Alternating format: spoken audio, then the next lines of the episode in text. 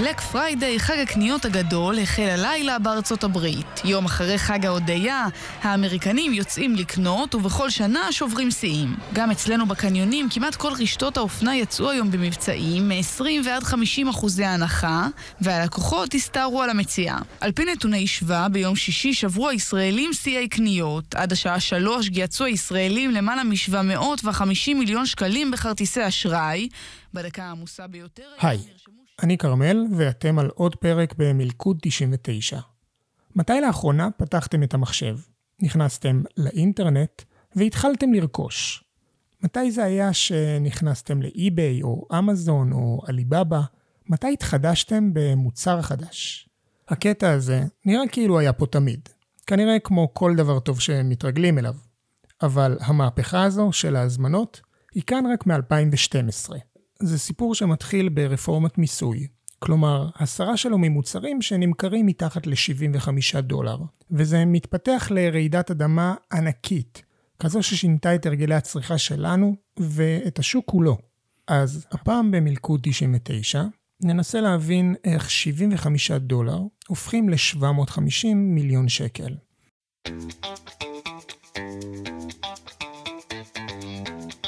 מילקו 99, הון, שלטון ומה שביניהם.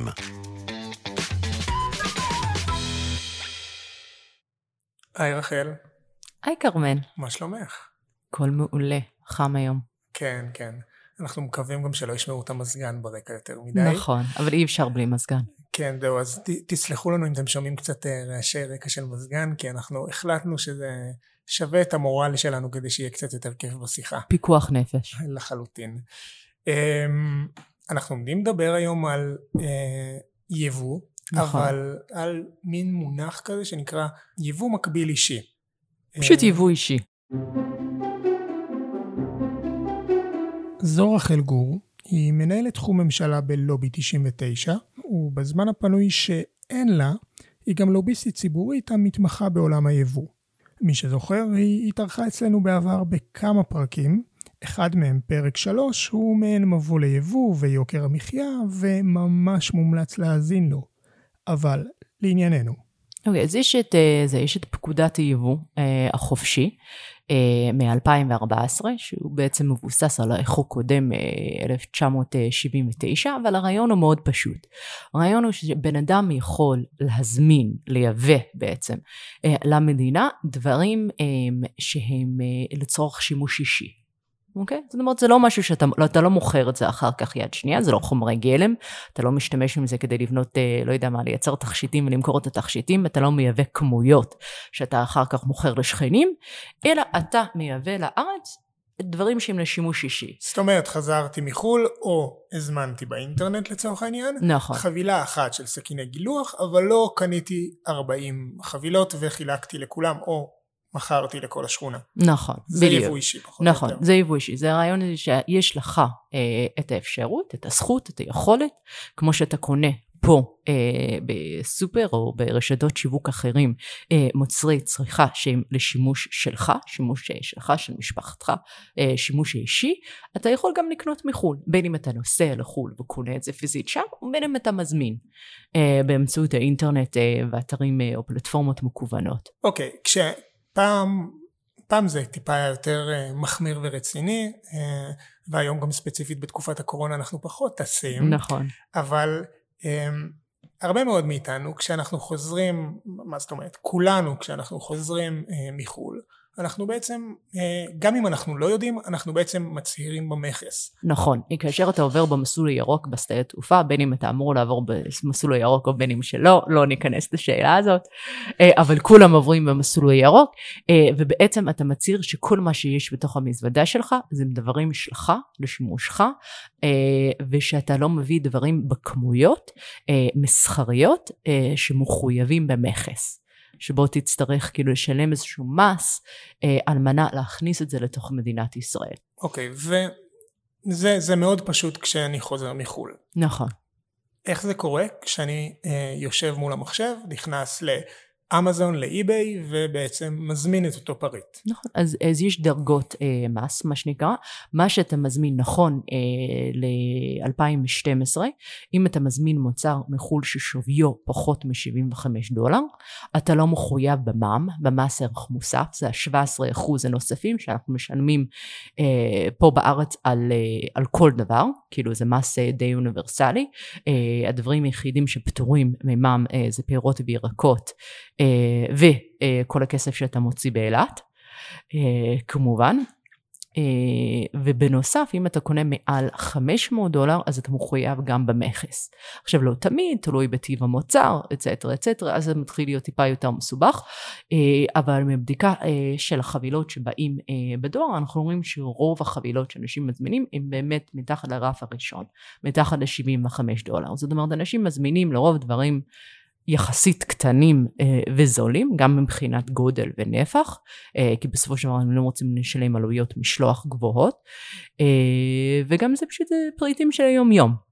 זה לא, זה לא דברים אה, גדולים. יש גם, חשוב לציין, מסלולים של יבוא מקביל או יבוא אישי לדברים גדולים, אה, מכונות כביסה, אפילו רכבים היום אפשר להכניס אה, אה, ביבוא אישי, אבל אנחנו פחות מתמקדים בזה. אנחנו okay, אוקיי, מתמקדים במוצרי צריכה יומיומיים. בואי, בואי נדבר באמת על המדרגה הנמוכה, מה שאמרת, כן. מוצרים שאנחנו מזמינים בפחות מ-75 דולר. נכון. איך בעצם אותו פטור אה, אה, ממע"מ על יבוא אישי עד 75 אה, דולרים, בעצם איך אותו פטור הגיע לעולם? איך הוא נולד? אז הפטור הגיע לעולם אה, כתוצאה מהמחאה החברתית אה, של 2011, קיץ 2011, שרבבות, אה, זה באמת מאות אלפי אנשים יצאו לרחובות אה, ממגוון אה, חלקי האוכלוסייה, עם דרישה אה, אחת מרכזית, וזה יוקר מחיה.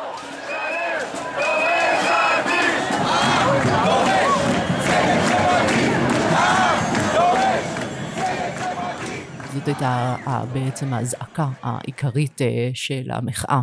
דאז היה, אני לא מצליח לסגור את החודש. אה, השכן שלי לא מצליח לסגור את החודש, ובעצם מה שגילו במחאה, שזה אף אחד לא מצליח לסגור את החודש, ויש בו לא בעיה פרטנית, אלא בעיה רוחבית, כאילו בעיה מבנית.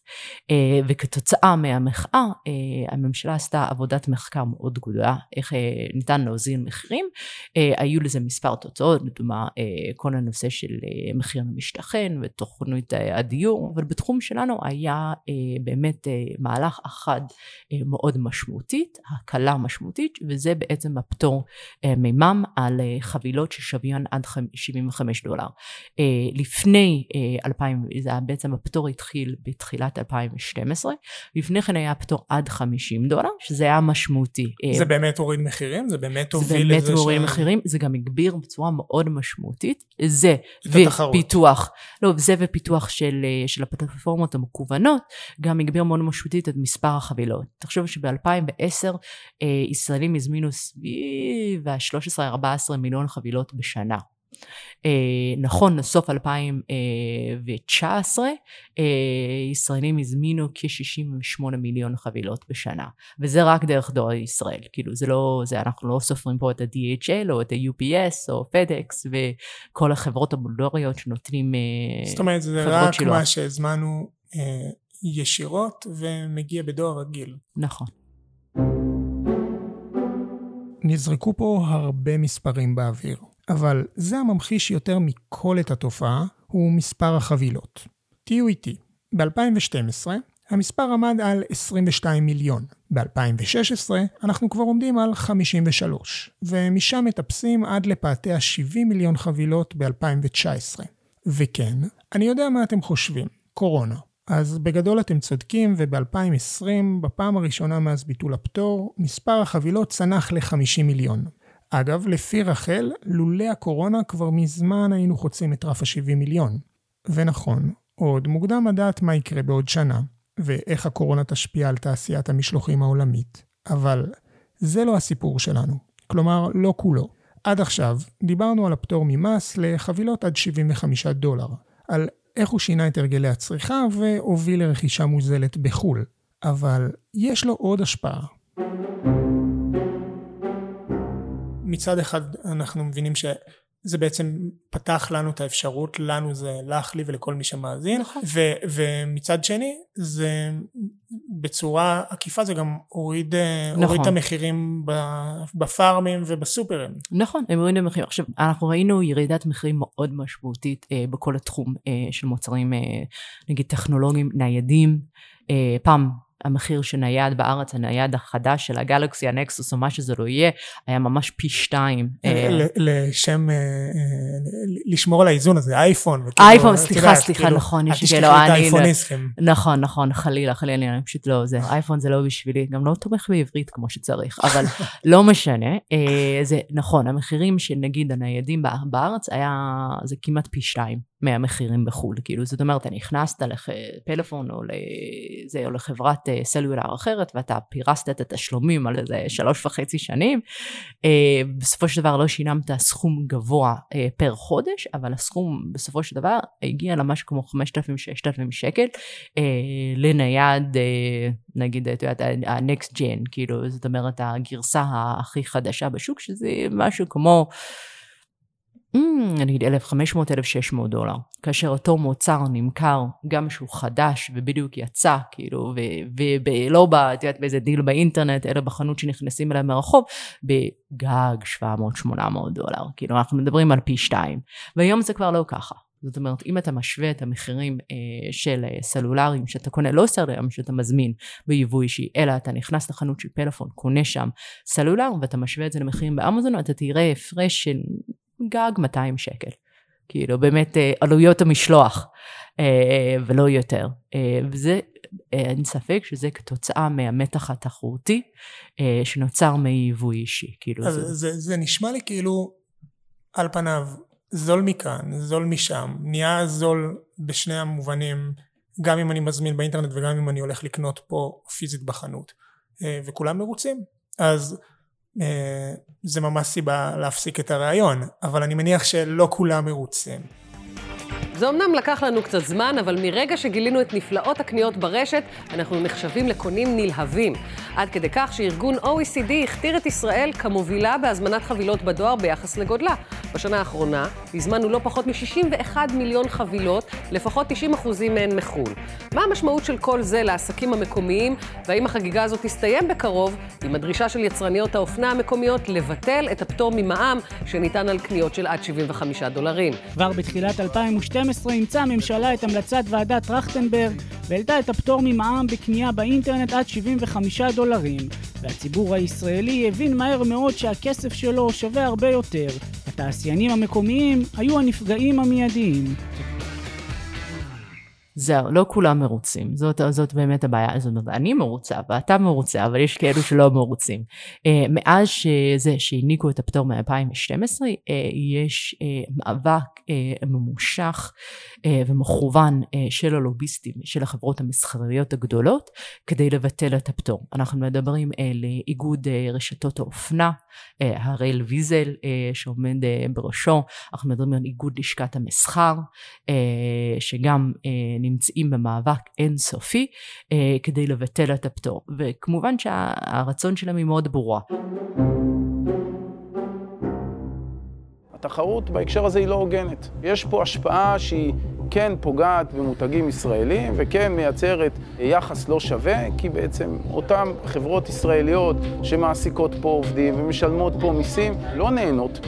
זה היה צביקה שווימר, עד 2018 מנכ"ל רשת האופנה דלתא. שווימר התראיין בתוכנית על המשמר של התאגיד וזעק בשם התעשיינים. כן, לא רק הראל ויזל, קצת גיוון. ורגע לפני שנשמע מה יש לרחל לומר בנושא, רק נזכיר שהלובי הציבורי ממומן לחלוטין על ידי הציבור, ואם עוד לא הצטרפתם כחברים, אז מיד כשהפרק יסתיים. ועכשיו, בואו נשמע מה רחל חושבת על טיעון הפגיעה בתוצרת כחול לבן. רוב מה שאנשים מזמינים בחו"ל זה דווקא אה, ביגוד אה, והנהלה. זאת אומרת בגדים, בעיקר בגדי ילדים. אה, ואני מניחה שאתה תופתע לגדות, אנשים חושבים, מזמינים חבילות, הם חושבים על אזור תל אביב. אבל רוב החבילות שמוזמנות לארץ מגיעים אה, לביתר עילית, לבני ברק ולירושלים.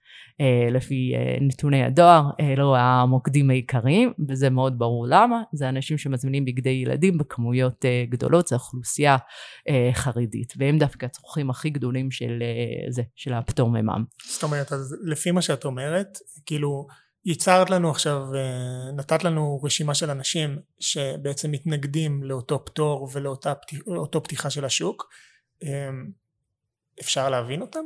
כאילו הפטור באיזשהו מקום יוצר איזשהו יתרון לא הוגן לטובת אותו יבוא אישי, לטובת אני, חושב, אני טוענת ההפך, ממש. אני חושבת שזה מאזן אה, את, ה, זה, את הכוח אה, שיש בין הרשת הגדולה. הרשת הגדולה, תזכרו, כאילו, זאת אומרת, הם שולטים, לדוגמה, אה, אה, הקבוצה של פוקס, כאילו, שולטים אה, על רוב המותגים שאתה רוצה, רואה בקניון שאתה נכנס, כאילו, יש להם גם את המותגים אה, בתחום הפארמה, בתחום... אה, אה, תחתונים, הלבשת לילה וכדומה. זאת אומרת, זה, זה רשת אחת נכון. גדולה, שנקרא לה קבוצת פוקס. נכון. ובפועל יש איזה חמישה שישה מותגים בקניון שאני הולך ודלת ליד דלת אה, שייכים כן, לאותו בן אדם. הגירות שאני עושה נכון. מגיעים בסופו של דבר לאותה קבוצה, לאותו יו"ר שכולנו נכון. אה, מכירים ואוהבים. נכון, אה, ניסחת את זה מאוד יפה. הפטור הזה מכריח, מצב... נגיד, את אה, הראל לויזל וחבריו להוריד את המחירים בחנויות שלהם. זאת אומרת, אם לא היה לך או לגברת מברי ברק את האפשרות להזמין מנקסט או מאמזון או מאלי אקספרס או מה שזה לא יהיה, היא הייתה חייבת להגיע לפוקס. ולקנות שם את הבגדי ילדים, את הבגדים, את הנעליים, את מה שזה לא יהיה. אוקיי, okay, אבל נגיד, נגיד עכשיו היא קונה ב... אה, אותה גברת קונה באלי אקספרס, מזמינה הרבה מאוד בגדים לילדים שלה, ו... והראל ויזל נפגע. נכון. אז ליבי ליבי עם הראל ויזל, אבל בין כל החמ... אחרי החמש דלתות של החנויות של הראל ויזל, תמיד יש איזושהי חנות קטנה, עסק קטן, איזשהו בוטיק כזה, מותג, שגם נפגע. ואז אה, ברגע שאנחנו פוגעים בהראל ויזל אז אולי אחת מבין חמשת החנויות שלו עדיין תצליח אולי הממותגת יוקרתית יותר והפנסית אה, אבל החנות האחת שלה נפגעת כחנות אחת וזה מאה אחוז מההכנסה שלה אז אולי החוק הזה, עצם הפטור הזה כן מפלה, נקרא לזה יצור כחול לבן. יש איזושהי טענה כזאת, אה, ולצערי אה, באמת אה, לשכת הסחר של העסקים הקטנים הצטרפו למאבק. אנחנו לא רואים שזה מוכח בנתונים, לא בנתונים של זה של האוצר ולא בשום מסמך אחר. ישראלים לא מוצאים המון כסף בחנויות או בעסקים קטנים בחודש, והם קונים שם הם לא קונים שם לרוב את המוצרי אה, צריכה יומיומיים, הם קונים שם מוצרים מיוחדים. זאת אומרת, אתה לא מגיע לעסק הקטן כדי לקנות את הטישרטים אה, עם, הטאג של הבית ספר, שאתה חייב בכמויות אה, בשביל ילד, אלא אתה מגיע לקנות שם משהו מיוחד, נגיד לאירוע, אה, בגד שמותאמת לך, כאילו, אה, משהו שהוא, שהוא יותר ייחודי. וזה באמת, ה, באמת הרובריקה של החנויות הקטנות, לרוב מדובר במקומות שהם בוטיק. זאת אומרת, אה, את השמלה לחתונה של חברה נכון. שלך, את לא תקני באי-ביי. את לא תזמיני את זה באי-ביי, נכון? כי את רוצה שזה יהיה, כי אתה, אתה, זה, מישהו רוצה שזה יהיה זה, שזה יהיה, שהלוק יהיה בדיוק, כאילו, נכון? אתה, זה, זה מאוד חשוב, איך בדיוק זה ייראה, אה, כנ"ל נגיד. זאת אומרת, בקטלוג זה תמיד נראה יפה, ברור, נו, זה, אתה לא תיקח צ'אנס, כאילו, על זה, כאילו, על ה, על ה, נגיד, על השמלת ערב, כאילו, לאירוע מיוחדת. אתה תצא ותוציא המון כסף, כסף טוב, בחנות בוטיק, ותמצא משהו שהוא באמת מתאים, כאילו. בעצם אנחנו רואים שהם לא מתחרים, העסקים הקטנים או העסקים של הבוטיק לא מתחרים על אותו משבצת אה, של יבוא אישי. כי אנשים, מה שאנשים מזמינים ביבוא אישי זה...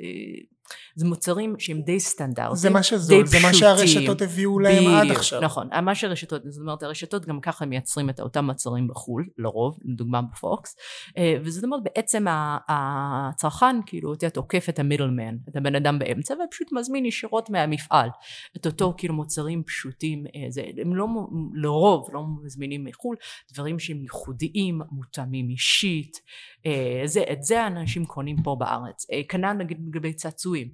יש כאילו טענות שזה פוגע בחנויות צעצועים כמו בארץ. אבל שוב, מה שאנשים מוצ... מוכרים, כאילו, מה שאנשים קונים מחו"ל, זה הדברים שהם מאוד סטנדרטיים, זה מותגים הבינלאומיים. אם אתה רוצה לקנות, אה, לא יודעת מה, אה, כמו שאני קניתי, פריירית. אה, זה אה, נגיד אה, מטבח מעץ מלא שמעוצב מאוד יפה, אז אני הולכת לחנות פה, לנגרייה שעושה את זה פה, כאילו זה לא מסוג הדברים שאני אזמין, אני אזמין את ה... לא יודעת מה, את הדמויות של הסרט, את הדברים שהם מאוד סטנדרטיים, מאוד פשוטים, כאילו. לא את הדברים שהם ייחודיים או מותאמים אישית. אז בעצם למרות הטענה הזאת, אנחנו לא רואים מבדיקה מעמיקה של הנתונים, שיש פגיעה ב- בדיוק, על ידי הפטור ממע"מ פוגעת בעסקים קטנים.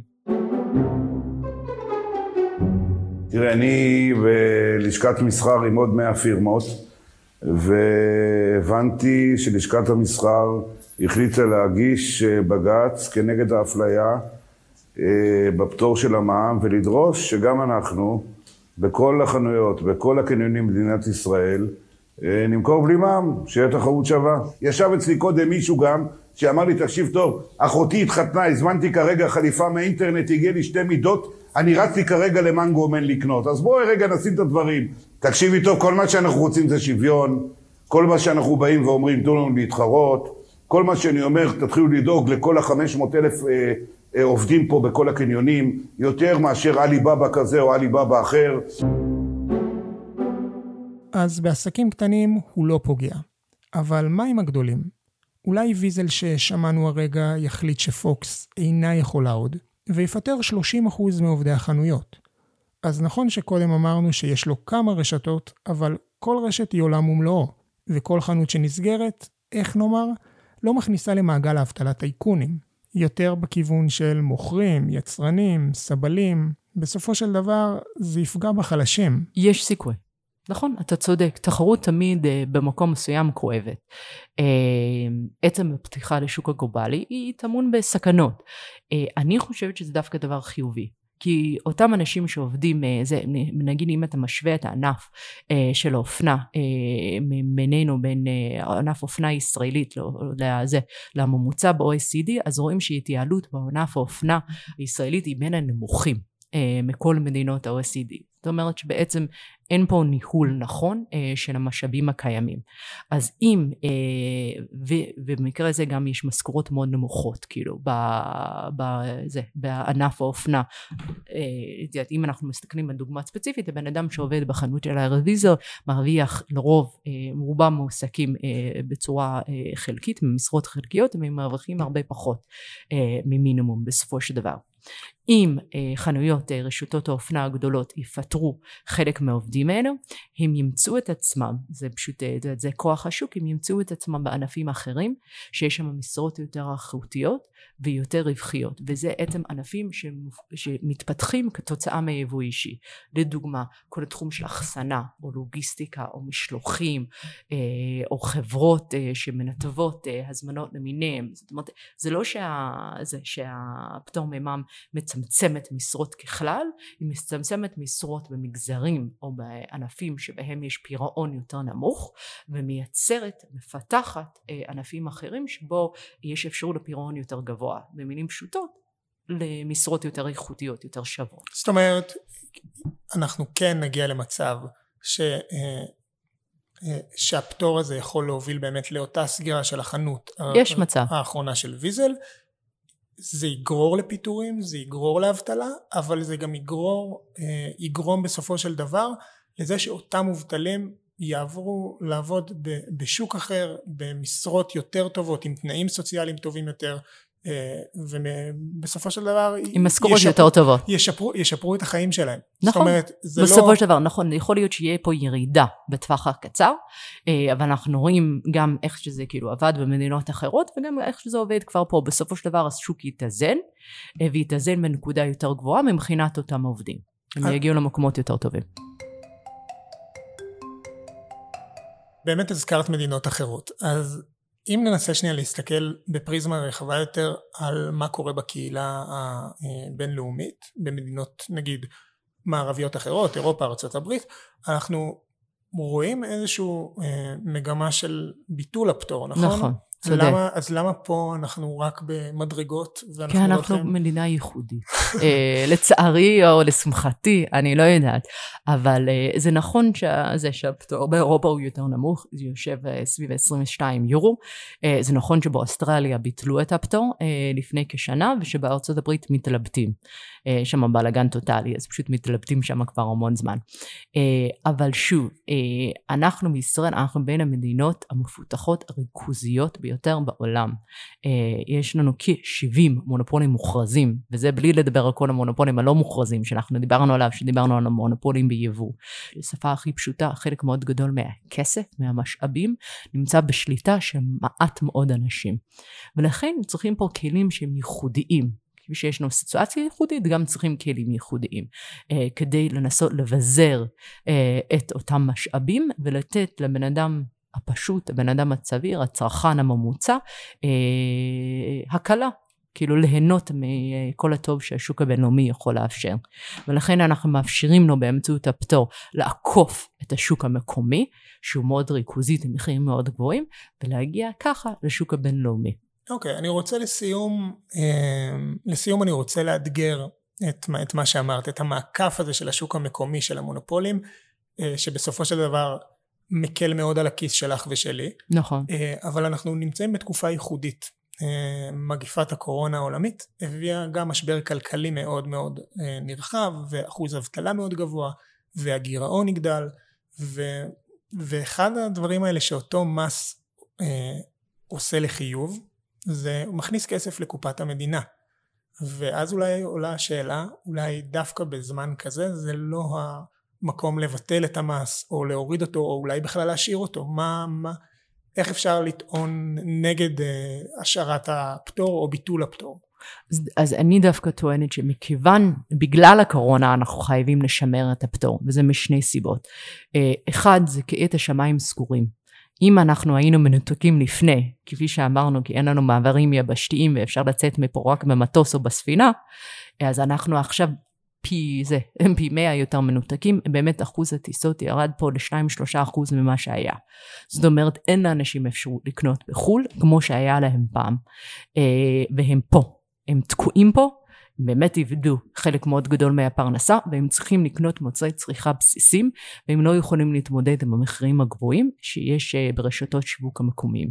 אז הביטול, זאת אומרת הפטור, בעצם האפשרות להזמין חבילות מחו"ל, נותן להם איזשהו עורק נשימה. בנוסף, יש באמת את הטיעון של הגירעון. זאת אומרת, אנחנו עכשיו נכנסים לגירעון מאוד מאוד עמוק, בסופו של דבר חייבים לכסות את זה מאיפשהו. חייבים לצמצם את יודעת, מאיפשהו ולהוציא, כאילו למצוא את הכסף הזה שחסר ומס להוצאות. זה תמיד דבר טוב אה, מה? בדיוק. מס תמיד טוב להכנסות נכון, מס תמיד טוב להכנסות. אה, אז אה, פה הטיעון הוא- זה באמת, האוצר מעריכים שהפטור מימם שווה הערכות סותרות, אבל שווה משהו בין נגיד 200 מיליון שקל לעד 700 או 800 מיליון שקל, שזה כסף, אין ספק, זה כסף רציני. אבל מה שהם שוכחים זה באמת הפסיכולוגיה של הצרכן. כאילו בסופו של דבר, במידה שהפטור מימם יבוטל, להערכתי אנשים לא יראו את זה כזה, כביטול של הטבה, אלא הם יראו את זה כמס נוסף. חדש, ולכן הם יפסיקו להזמין מחו"ל. בעצם הכדאיות, ברוב מה שהם מזמינים זה דברים קטנים. כאילו זאת אומרת, יש להם כבר את עלויות המשלוח על ההזמנות הקטנות, אלא אם מוסיפים עוד 17 אחוז, זה פשוט יהפוך את זה ללא כדאי. זה לא שהם אה, זה. לא שהם ימשיכו להזמין ועכשיו ישלמו את המע"מ וזה יכניס כסף לקופת המדינה, אלא שפשוט יזמינו פחות והכסף לא ייכנס לקופת המדינה. עוד דבר שחשוב לזכור, שבמידה שרשויות, לדוגמה הדואר, יצטרכו לגבות מע"מ, או יצטרכו לתקשר עם המכס כדי לייצר מנגנון של קביעת מע"מ, זה עלויות נוספות. זאת אומרת, נצטרך לשלם למילוט מכס, וגם להזמנת החבילה, גם המשלוח כאילו מחו"ל, גם המשלוח פה בארץ. אין, אתה תשית יותר מדי עלויות על המערכת הזאת, וזה פשוט יקרוס, זה יהפוך ללא כדאי. וחבל. זהו, אנחנו מסיימים עוד פרק של מלכוד 99. נכון לרגע זה, הפטור ממע"מ עדיין חי ונושם, ואיתו גם ירידת מחירים יחסית, בכל זאת קורונה. וכן, זה מורכב. להורדת מחירים יש גם צדדים פחות נעימים.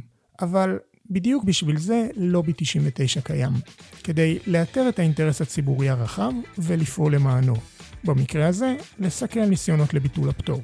בין אם אתם אנשי האינטרנט, חנויות הרחוב או הקניונים, בין רכישה לרכישה, אני מזמין אתכם להצטרף לקבוצת המאזינים בפייסבוק וגם להיכנס לאתר האינטרנט שלנו. תוכלו למצוא שם עוד מידע על הפטור וכל מה שהולך סביבו. אם אהבתם את הפרק, אז נשמח שתפיצו אותו הלאה לחברים ומשפחה, וכמובן, אל תשכחו לעקוב אחרינו, ככה תדעו מתי עולה פרק חדש. לסיום, אני מזכיר שאפשר לדבר איתנו ולהגיב לנו גם בטלגרם, לחפש אותנו בטוויטר, ואפילו לשלוח לנו מייל. הכתובת היא podcastטרודלובי 99 org.il. נאמר תודה לרחל גור, שכהרגלה החכימה אותנו מאוד, וגם לוודי תלמור המתנדבת היקרה שלנו, שתמללה את הפרק. זהו, אני הייתי כרמל נמש, יאללה ביי. מילקו 99, הון, שלטון ומה שביניהם.